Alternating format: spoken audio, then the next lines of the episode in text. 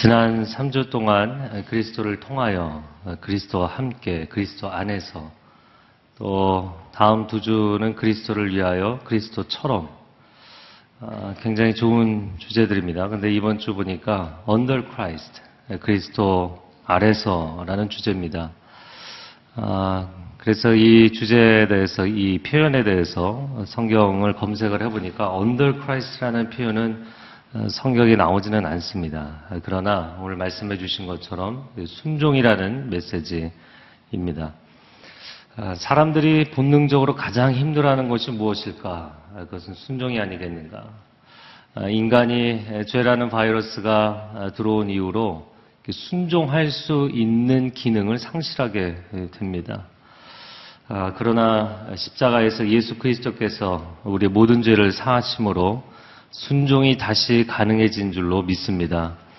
아, 우리는 사냥꾼의 울무에서 벗어난 새처럼 이전과 이후는 완전히 다른 영적 상태에 들어가게 된 것입니다. 자, 그런데 그리스도 아래에 있다는 것이 오늘 목사님 말씀해 주신 것처럼 단순히 우리가 순종해야 한다라는 율법적 차원만 있는 것인가? 아, 순종을 의미하는 동시에 사실 보호를 의미하는 것입니다. 아, 우리가 예수 그리스도의 보호 아래, 보통 우리가 어떤 뭐 조직의 우산 아래 들어간다 이렇게 표현을 하는데요. 아, 그리스도의 보호 아래, 우산 아래 들어간다는 것은 순종의 의무뿐만 아니라 아, 그분이 우리를 은혜 가운데 보호해 주시는 특권 또한 누리는 것인 줄로 믿습니다. 그 자녀들이 종종 부모님과 함께 살면서 착각하는 것이 이것이라고 생각이 됩니다. 부모 집에 있으면 잠을 자고 밥을 먹고 보호받는 것은 너무나 당연하다 생각하고 순종하는 것은 너무나 어렵다고 생각을 하는 거죠. 아, 오늘 이 말씀에 사실 요한복음 14장 21절에 그 순종과 사랑의 연관관계를 상당히 중요하게 이야기를 합니다. 그래서 저는 이 메시지를 준비하면서 순종은 곧 사랑과 존경이다. 그 사랑과 존경이 없이 순종한다는 것이 불가능하기 때문입니다. 아, 저희 아, 집 이야기를 좀 하면요. 저희 아이들 지금 다 깊은 잠에 빠져 있기 때문에 네. 저희 큰아들은 이제 뭐 고등학교 2학년 이렇게 나이가 됐는데요. 아, 그 아들이 중학교 3학년 때 생일날입니다. 아, 아들은 거실에 있고 저는 아, 가족들은 어, 부엌 쪽에 있으면서 어, 이제 생일 케이크에 초를 붙여놓고 아들에게 좀 오라고 이야기를 했어요. 그때 아들이 굉장히 그 원하지 않는 자세로 삐딱하게 일어나더니 이렇게 얘기를 하는 거예요. 아빠, 내가 이 나이에 그런 걸 해야 되겠어? 제가 아들을 보면서 네 나이가 어떤 나이길래 그러냐. 나는 이 나이에도 좋다. 네, 그랬더니 아들이 막 어슬렁어슬렁 걸어오더라고요. 그 초등학생 때까지는 아빠에 대한 존경심과 애정이 가득했던 아들이 이제 중학생이 되고 사춘기가 되면서 그런 애정과 존경심이 사라지게 되는 거죠. 이 핵심적인 마음이 사라지면 순종도 굉장히 어려워집니다. 그런데 아, 한 4년 전인 것 같습니다. 제가 서빙고에 회의가 있어서 왔는데 바로 이 서빙고 본당 앞에서 그 목요일 오후에 간사님들이 운동하는 시간이 있었어요. 근데 두 명의 형제 간사님들이 스케이트보드를 타고 있는 거예요. 근데 보니까 딱 초보예요. 제가 한 20여 년 전까지 탔었거든요. 그래서 제가 양복을 입은 채로 내려와 보라고. 그리고는 제가 두 다리를 올려놓고 발을 발로 밀지 않고 스케이트보드 타는 걸 이렇게 보여줬습니다. 이제 그리고 나서 생각이 딱 든 거예요. 야, 이걸 해야겠다. 그래서 제가 해외 직구로 아주 좋은 스케이트보드를 하나 사서 집에 가지고 왔습니다. 그 두 아들을 불러놓고 아빠랑 함께 타자. 그때 뭐 이미 애정과 존경심이 사라진 아이들이기 때문에 어, 싫다고 그러더라고요. 제가 밖에 나가서 일단 밖에 나가서 한번 보자. 그리고서 이제 아파트 앞에서 두 발을 올려놓고 그냥 지그재그의 힘으로만 가는. 그래서 오르막도 올라갑니다. 그냥 그렇게 하는 걸 보여줬어요. 그랬더니 아이들이 당장에 타겠다는 거예요. 할렐루야. 그리고는 저희 큰아들이 집에 들어와서 제 방에 들어오더니 저를 이렇게 꽉 안아주더라고요. 그 상실했던 애정과 존경심이 회복이 된 거죠. 아, 그게 뭐 그나마 한 2년 유효 기간이 갔던 것 같습니다. 아, 제가 성도님들 상담할 때도 사실 아, 제가 이런 경건의 문제, 성화의 문제, 갈등과 고민이 있습니다. 이야기할 때 아, 무조건 지키십시오 이렇게 얘기하지 않습니다. 왜냐면 애정과 존경심이 회복되지 않은 상태에서 말씀만 자꾸대로 지킨다는 것이 굉장히 어려운 일이기 때문이죠. 오히려 가장 강조하고 권면하는 것은 하나님을 뜨겁게 사랑하십시오. 하나님을 뜨겁게 사랑하는 마음을 회복하셔야만 이 순종이 가능해지는 것입니다. 그리스도의 십자가의 은혜, 지난 3주 동안 묵상한 것처럼 그 깊은 자리에 들어가셔야만 순종이 가능해집니다. 그러면 하나님께서는 왜 자녀들인 우리에게 순종을 요구하시는가? 사실 하나님이 순종을 요구하시는 이유는 동행을 원하시기 때문입니다. 우리를 너무나 사랑하시고 우리와 함께 가기를 원하시는 하나님이신 줄로 믿습니다. 사실 우리가 그리스도를 따른다라는 이 개념은 아, 그리스도께서 우리보다 한 걸음 앞서 가신다는 의미를 전제하는 것이죠. 예수 그리스도께서는 우리와 동행하시면서도 한 걸음 앞서 가시는 동행자가 되십니다. 이렇게 묵상을 하면서 마치 걸음마를 하는 아이가 그 아이의 한 걸음 앞에 아빠가 그 아이를 계속해서 인도하는 모습과 같은 것이죠. 그때 아빠가 아기에게 이리 오렴 얘기하는 그 아빠의 음성이 명령일까 사랑일까? 여러분 명령이라고 생각이 되십니까? 사랑이라고 생각이 되십니까? 네, 둘 다죠. 둘 다이지만 그러나 사랑하기 때문에 그 이야기를 하는 것입니다. 자녀가 감기에 걸려서 물도 마시지 않고 미움도 먹지 않을 때 억지로 떠 먹이는 그 부모는 아이에게 강요를 하고 있는 것일까요? 아이를 사랑하고 있는 것일까요? 사랑이 마음 때문에 그 일을 하고 있는 것이라는 것이죠. 오늘 본문의 21절 말씀을 보면 누구든지 내 계명을 가지고 계명이라는 단어를 썼습니다. 영어로는 commandment라는 단어인데 아, 이 단어를 제가 요한복음에서 계명이라는 단어를 굉장히 많이 봤어요. 그래서 참 의아하다. 상당히 존재론적인 책이고 인격적인 대화와 접근법을 사용하는 요한복음에서 왜 이런 딱딱한 용어를 썼을까? 그냥 말씀도 아니고 계명이라고 했어요. 근데 헬라어 계명 어제 단어를 찾아보니까 엔톨레라는 단어입니다. 근데 이 엔톨레는 바뀔 수 없는 명령이라는 뜻입니다. 이게 타협할 수 없는 본질이 변화될 수 없는 명령이라는 뜻이에요. 여러분 생각해 보십시오. 예수 그리스도의 십자가의 복음이 선택일까요? 순종의 문제일까요? 이게 선택할 수 있는 문제인가? 아니면 반드시 순종해야 되는 문제인가? 내가 그 십자가를 선택하면 영원한 생명이지만 선택하지 않으면 영원한 형벌입니다. 과연 내게 선택권이 있는 것일까? 아, 마찬가지인데요. 신명기에서 보는 복과 저주의 선언. 너희가 순종하면 축복을 받을 것이고 불순종하면 저주를 받을 것이다. 사실 우리에게 자유의지가 주어져 있기 때문에 선택권이 있다고 말하는 것이 맞지만 순종 외에는 살 수 있는 다른 길이 없습니다. 그러면 선택권은 주어져 있지만 순종할 수밖에 없는 상황인 것이죠. 마치 불타고 있는 건물에 구조대원이 그 화재 현장에 갇혀 있는 사람들에게 지금 다른 구원의 길이 없습니다. 지금 이 높은 빌딩에서 뛰어내리셔서 에어 매트리스로 내려가야 합니다. 라고 얘기를 할 때 이 사람이 너무나 높고 두렵기 때문에 내가 뛸까 말까 선택의 상황이라고 생각할지라도 그 상황은 그 길 외에는 살 수 있는 다른 선택이 없는 길인 것이죠. 반드시 순종해야 되는 자리인 것입니다. 좀 더 우리의 삶의 상황으로 비유를 해보자면 부부가 서로가 마음에 어려운 게 있는 거예요. 그런데 성령 하나님께서 그 마음 가운데 서로 사랑해라. 이런 말씀을 주실 때 우리는 주저주저합니다. 갈등합니다. 내가 받아들일까 말까. 아, 이번에는 너무 미운 짓을 해서 한 일주일짜리다. 예, 일주일 동안 대화도 안 하고 밥도 안 해주고 여러분 그런 생각을 하는 이유가 무엇입니까? 선택의 상황이라고 생각하기 때문이에요. 우리는 하나님의 말씀을 엔톨레로 받아들이지 않고 그것을 선택의 상황이라고 생각하는 거예요. 바꿀 수 있다고 생각하는 것입니다. 창세기를 보면 태초부터 계신 생명의 말씀에 순종함으로 만물이 존재하게 되었고 사람들이 존재하게 되었습니다. 그래서 최초의 인간은 반드시 순종하도록 디자인된 것이죠.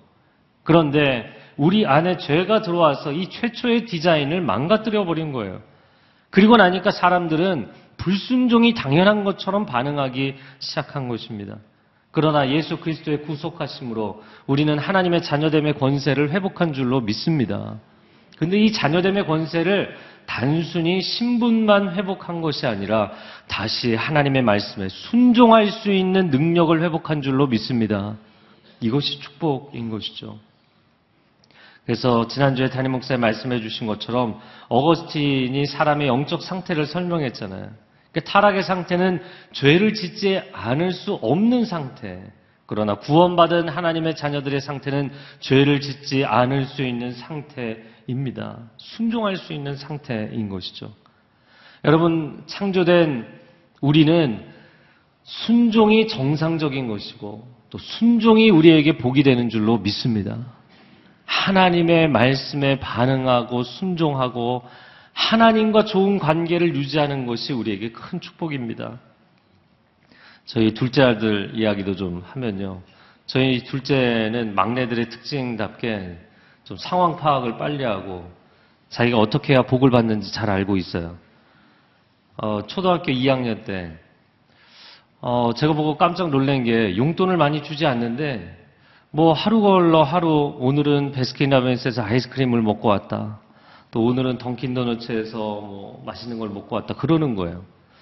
하도 이상해서 아니 너가 돈이 없는데 어떻게 그거를 먹고 오냐. 이게 물어보니까 하교하고서 딱 이렇게 교문 앞에 서 있다 바로 길 건너편에 있잖아요. 여기 이천동에는. 그 친구가 친구 엄마랑 가게에 들어가면 따라 들어가는 거예요. 본능적으로 따라 들어가는 거예요. 그리고는 이제 어, 친구가 진열장에 서 있으면 옆에 이렇게 서 있는 거죠. 그러면 친구가 어 지훈아 안녕 그러면 어 아무개 안녕 그러는 거예요. 그럼 아무개 엄마가 얘는 누구니? 어 저희 반 누구예요? 그러면 너도 먹고 싶니? 네 저도 먹고 싶어요. 그리고는 얻어먹고 다니는 거예요. 네 이거 뭐 가엽다고 얘기를 해야 될지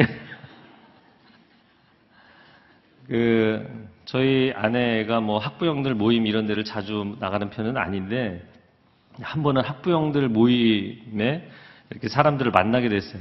근데 놀랍게도 다른 어머니들이 저희 아내한테 이런 얘기를 하는 거예요. 어, 지훈이가 친구 엄마들이 집에 데리고 가서 놀고 싶어 하는 아이 영순이라는 걸 아십니까? 이렇게 얘기를 하는 거예요. 저희 아내가 너무 충격을 받아서 뭐 집에서는 안 그런데 왜 그런가? 그리고 저한테 얘기를 해줬어요. 그래서 제가 지훈이에게 불러다가 얘기를 했죠. 야, 지훈아, 네가 엄마들이 얘기하는데 친구 엄마들이 집에 데리고 가서 우리 아이랑 함께 놀게 해주고 싶은 아이 영순이래. 그렇게 예의 바르고 착한 아이란다. 너 그거 알고 있니? 그랬더니 초등학교 2학년짜리가 씩 웃으면서 내가 밖에선 좀 하지. 그러더라고요. 얘는요, 누가 자기에게 맛있는 걸 줄 줄 아는 거예요. 그래서 그 사람에게 너무 잘하는 거예요. 그 관계를 잘 유지해야 계속 불러주는 거예요, 계속. 여러분, 애들도 사실 본능적으로 알죠. 뭐 아이들 뿐이겠습니까? 성경에서는 그런 비유도 사실 말씀 가운데 하죠. 가축도 자기가 누구에게 음식을 받는지 식량을 받는지 안다는 거예요. 근데 우리는 왜 하나님 우리에게 은혜를 주시는 하나님께 반응하지 않을까? 여러분 순종에 대해서 다시 생각해 볼 때 순종이 무엇인가? 물론 순종은 하나님의 말씀을 지키는 것입니다. 그런데 오늘 본문에 나오는 내 계명을 가지고 지키는 사람, 여기서 가지고 지키는 사람이 우리가 생각하는 그런 개념의 순종이 아니라는 것을 아셔야 됩니다. 여기서 가지다라는 표현이 가진다, 소유한다, 영어로는 have, possess라는 단어인데요. 자막을 보여주시면. 근데 지킨다라는 단어는 놀랍게도 행동으로 지킨다는 것이 아니라 keep and embrace, 내 가슴에 품는다라는 뜻이에요. 그러니까 우리가 생각하는 행동으로 지킨다는 개념이 아니라 마음속으로 품는다라는 개념입니다. 요한복음 14장, 15장 이 지킨다라는 단어가 굉장히 많이 나오는데 전부 행위의 지킴이 아니라 마음속의 지킴이에요. 그러니까 내가 하나님의 말씀을 단순히 가지고 있는 것과 그것을 마음에 품는 것은 다른 차원이라는 얘기를 하는 것입니다. 마태복음 21장 28절 이하에 보면 아버지가 두 아들에게 오늘 포도원에 가서 일 좀 해라. 그랬더니 한 아들이 내 건성으로 대답하고는 잊어버렸어요. 안 갔어요. 그런데 또 다른 아들은 싫어요. 라고 얘기해 놓고서는 그 아버지의 말이 마음에 남아서 마음을 돌이켜서 갔어요. 그러니까 그 비유의 핵심은 무엇이냐면 갔느냐 안 갔느냐 어떤 행위의 결과를 강조하는 것이 아니라 아버지의 말씀이 듣고 나서 마음에 남아져 있었느냐. 그 말씀이 남아있는 사람은 삶이 변하게 돼 있다라는 것입니다.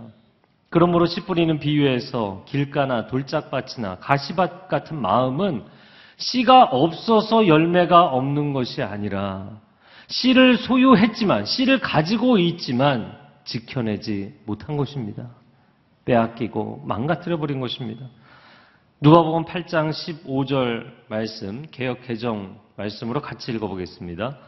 좋은 땅에 있다는 것은 착하고 좋은 마음으로 말씀을 듣고 지키어 인내로 결실하는 자니라. 여기에 지키어도 마음속에 품는다는 뜻이에요. 우리말 번역에 그렇게 되어 있습니다. 말씀을 들은 뒤 그 말씀을 굳게 간직한다. 말씀을 듣고 내가 실천한다는 개념이 아닙니다. 성경이 지금 실천하라고 이야기를 하는 것이 아니라 당신의 가슴 속에 깊이 새기라는 이야기를 하고 있는 것이죠. 그러니까 지난주 금요일 메시지에 그리스도 안에 거하면 열매가 맺혀진다. 할렐루야. 내가 막 열매를 맺으려고 가지가 애를 쓸 필요가 없이 포도나무에 붙어 있기만 하면 열매는 자연히 맺혀지는 것인 줄로 믿습니다. 그래서 오늘 이 본문의 말씀도 순종이라는 행위를 강조하는 것이 아니라 말씀을 사랑하고 품으라는 것을 강조하고 있는 것이죠. 그러면 그냥 존재적으로 어, 열매가 맺혀지고 삶이 변화되고 순종이라는 실천이 드러난다는 것이에요. 6.25 피난 때 영화로 만든 그 국제시장이라는 작품을 많이 보셨을 것입니다. 흥남부도에서 수많은 피난민들이 미국 배를 타고 내려왔죠. 저희 아버님도 그 배를 타고 내려오셨어요. 그런데 아버님 형제분이 구남매시거든요. 한 사람도 놓치지 않고 그 피난 어려운 상황 가운데 다 내려온 거예요. 그런 상황에서 동생에게 너 잘 들어. 오빠 놓치면 고아되는 거야. 오빠를 놓치면 죽는 거야. 만약에 그런 상황에 그런 말을 듣는다면 그냥 한 귀로 듣고 한 귀로 흘려버릴 수 있나요? 결코 그럴 수 없는 말인 것이죠. 이것은 눈에 불을 켜고 들어야 되고 가슴에 새기며 들어야 되는 이야기인 것입니다. 우리는 하나님의 말씀을 그렇게 우리 가슴에 새겨야 되는 엔톨레의 말씀으로 받아들이지를 않고 이 설교의 홍수 시대 내가 뭐 성경 거의 다 아는 이야기지. 너무나 가볍게 생각하고 듣기는 듣는데 내가 가지고 있다고는 생각하는데 가슴에 품지 않는다는 것이죠. 창세기 3장 말씀에 보면 뱀이 여인에게 다가와서 하나님이 참으로 너희에게 동산 모든 나무의 열매를 먹지 말라고 하시더냐. 사단이 하는 역할은 우리 마음 안에 와서 바꿔놓을 수 없는 계명을 바꾸려고 하는 거예요. 흔들리면 안 되는 말씀을 흔들어 놓으려고 하는 것입니다. 결국에 첫 번째 타락도 행위의 불순종 이전에 마음의 불순종이 원인이었습니다. 행위의 변질 이전에 마음의 변심이 근본적인 문제였다는 것이죠. 잠언 4장 23절 말씀에 같이 읽겠습니다. 모든 지킬 만한 것 중에 더욱 내 마음을 지키라 생명의 근원이 이에서 남이니라. 여러분 그래서 사단이 우리에게 threatening 위협하고 temptation 두 가지 T예요. 유혹하고 철저하게 차단하셔야 됩니다. 그것을 자꾸 듣고 계시면 안 돼요. 그러면 사람이 노출의 법칙 때문에 자꾸 거기에 귀가 쏠리고 마음이 쏠리게 돼 있기 때문이에요. 이 사기치는 사람들 이야기도 계속 듣잖아요. 그럼 자꾸 마음이 쏠리게 돼 있어요. 어, 저에게 어떤 한 성도님이 보이스피싱 전화를 받은 거예요. 누군지 알려고 하지 마세요. 그런데 이분이 전화를 받았는데 너무나 애지중지 사랑하는 아들을 내가 당신 아들을 붙잡고 있다. 그런데 개인 신상에 대해서도 몇 가지를 얘기하니까 이분이 막 마음이 흔들리는 거예요. 이게 분명히 사기인 것 같은데 마음이 흔들리는 거예요. 그럼 전화를 됐습니다. 끊어야 되는데 계속 듣고 있으니까 3천만 원을 당장 입금하지 않으면 당신 아들을 죽이겠다. 실제로 수학이 너머로 아들이 막 비명을 지르는 소리가 들리는 거예요. 그래서 아니겠지, 아니겠지 하면서도 그 사람 말을 계속 듣고 있으니까 아니 내가 3천만 원이 아까워서 아들을 포기하나? 3천만 원을 입금을 막 하려고 했어요. 근데 그 순간에 아들이 문을 열고 들어왔어요. 여러분, 사단의 거짓말을 끊임없이 계속 노출해서 듣고 있다 보면 사람이 기울어진다고요. 여러분에게 다가오는 원수의 거짓말을 묵상하지 마시기 바랍니다. 가라지는 재버리고 하나님의 진리의 말씀을 품고 사시기를 축복합니다. 그러니까 멀쩡하던 사람도요, 이단 만나서 한 번 공부하고 두 번 공부하고 열 번 공부하면 완전히 넘어가 버리는 거예요. 그럼 참 희한한 현상들이 나타나는데 그 이단의 교주가 막 꿈에 나타나요. 환상에 나타나요. 음성이 들려요. 그 미혹해 버리는 거예요. 거기 확 빠져버립니다. 그래서 이단이나 거짓의 영이나 거짓된 사람들의 이야기를 귀 기울이 들으시면 안 됩니다. 선을 완전히 그으셔야 돼요. 아, 지난 그 주일 주간에 시드니 온누리교회 임직식에 다녀왔어요. 근데 시드니의 국가 스포츠가 무엇입니까? 이 크리켓과 럭비다 그러더라고요. 이 럭비를 TV에서 하는 걸 좀 봤어요. 그런데 이 사람들이 정말 우락부락하잖아요. 미식 축구와는 달리 보호 장비가 거의 없이 그냥 맨몸으로 유니폼만 입고 럭비공을 들고 뛰는 거예요. 그런데 벌써 걸어 나오는 그 위풍당당한 체격부터가 나는 절대로 이 공을 놓치지 않는다. 떨어뜨리지 않는다. 이 게임을 하면요. 한 사람이 공을 들고 뛰는데 다섯 명이 달려들어도 열 명이 달려들어도요. 한 손으로 품고 있는데도 그 공을 떨어뜨리지 않아요. 여러분 하나님께서 우리에게 허락하신 엔톨레의 이 계명을 결코 떨어뜨리지 아니하고 지켜낼 수 있는 하나님의 사람들이 되시기를 바랍니다. 원수는 어떻게 해서든 그 말씀의 씨앗, 말씀의 공을 빼앗아 가려는 거예요. 돌짝밭, 가시밭처럼 세상 근심 걱정, 물질 향락의 유혹이 다가오면 지켜내지 못하는 사람들이 많습니다. 그러나 옥토와 같은 마음은 이 말씀이 너무나 소중하고 내 생명보다 중요하기 때문에 그 말씀을 지켜내는 사람이다 라는 것이죠. 오늘 요한복음 14장 21절 말씀에 보면 그 계명을 지켜내는 사람이야말로 나를 사랑하는 사람이다. 라고 말씀하셨어요.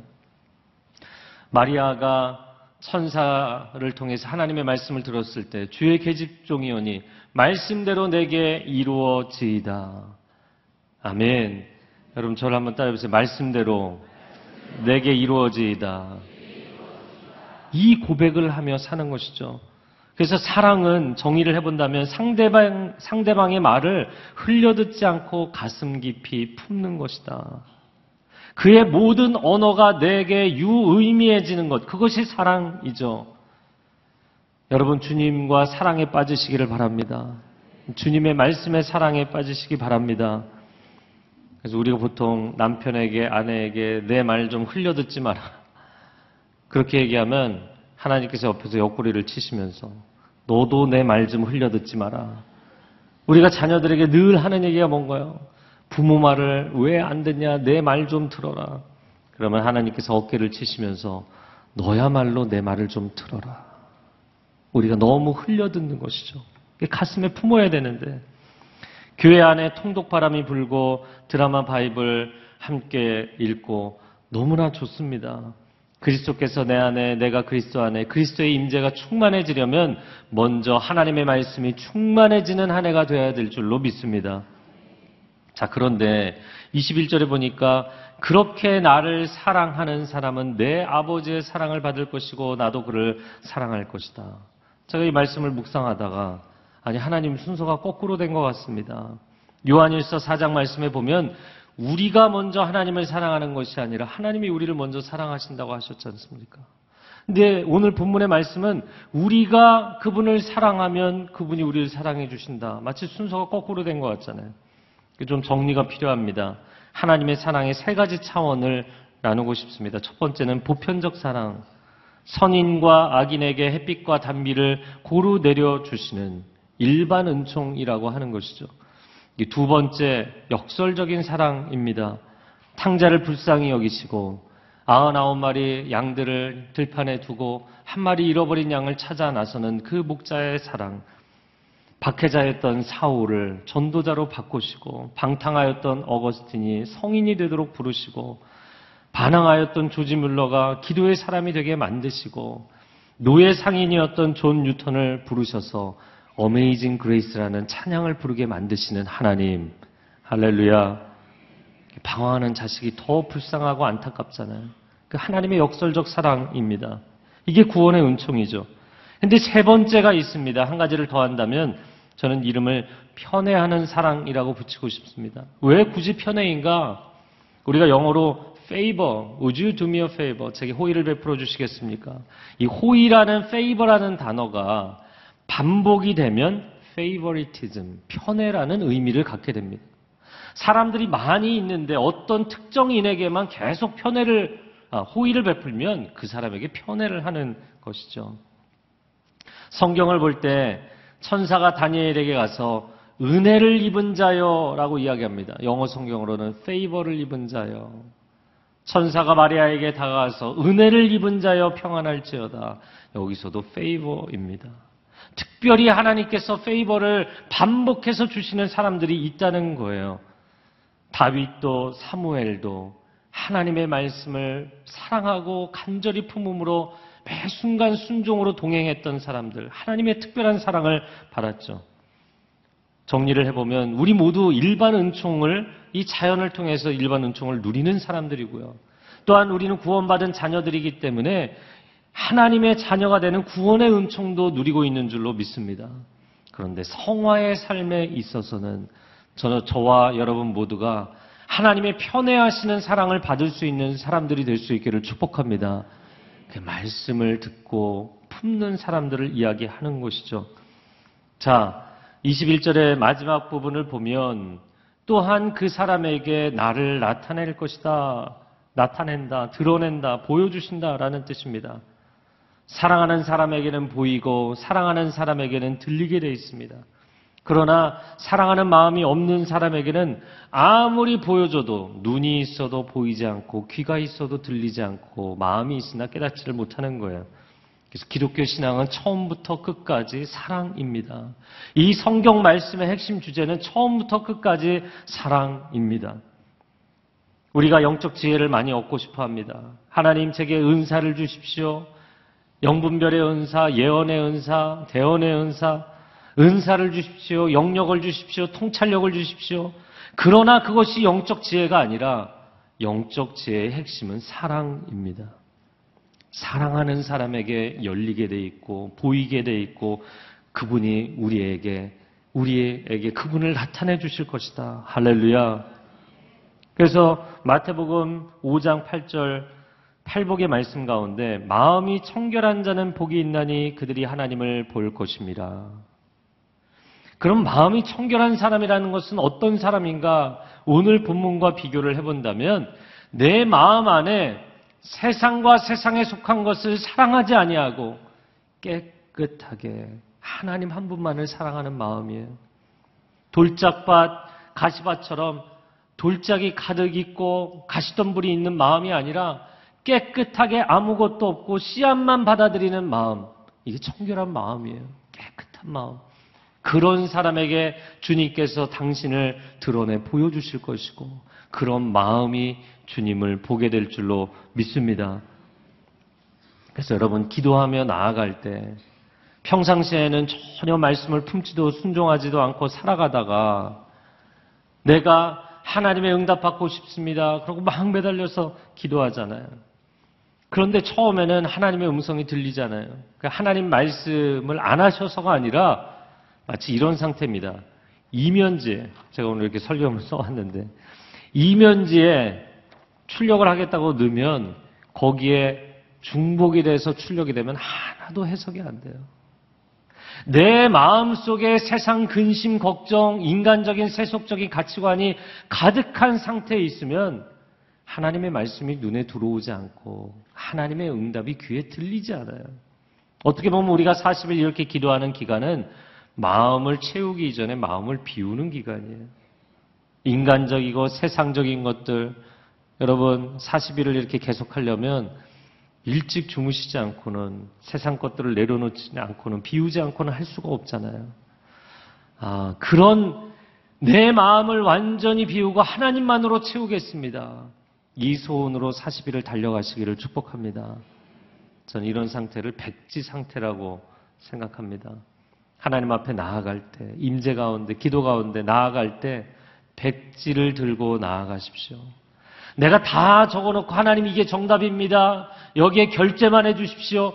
그 기도는 하나님의 음성을 들을 수 없고 응답을 경험할 수 없어요. 백지를 들고 나아가 하나님의 말씀으로 충만히 채우면 순종의 기쁨을 누리는 복된 삶이 될 줄로 믿습니다. 이 시간 함께 기도하겠습니다.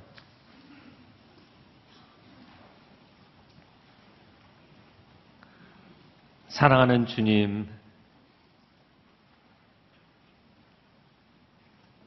주님은 우리에게 도저히 주님의 음성을 들을 수 있는 상태가 아닌 들어도 그 말씀에 순종할 수 없는 상태에 빠져 있던 다 망가진 우리의 심령 가운데 길가일지라도 돌짝이일지라도 가시밭일지라도 생명의 씨앗을 뿌려주지 않는 사람이 없습니다. 그럼에도 불구하고 우리 마음 가운데 너무나 쉽게 생각하고 지켜내지 못할 때가 많았습니다. 성령 하나님의 은혜로 이 마음의 씨앗을 소중하게 지켜내는 사람들이 되게 하여 주옵소서 성령님 우리 가운데 충만히 임하여 주시고 우리를 격려하여 주시고 영적인 힘을 더하여 주시어서 하나님을 사랑하고 말씀을 사랑하는 인생으로 쓰임 받게 하여 주시옵소서 그렇게 우리를 인도하실 주께 감사드리며 예수 그리스도의 이름으로 기도합니다.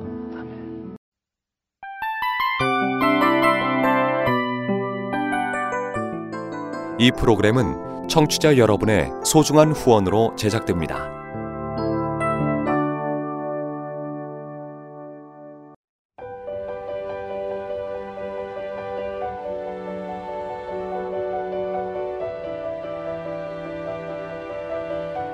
세상에는 수많은 교회들이 있지만 더 깊이 있는 말씀 강해를 찾기 위해 크기로만 교회를 선정하지 않습니다.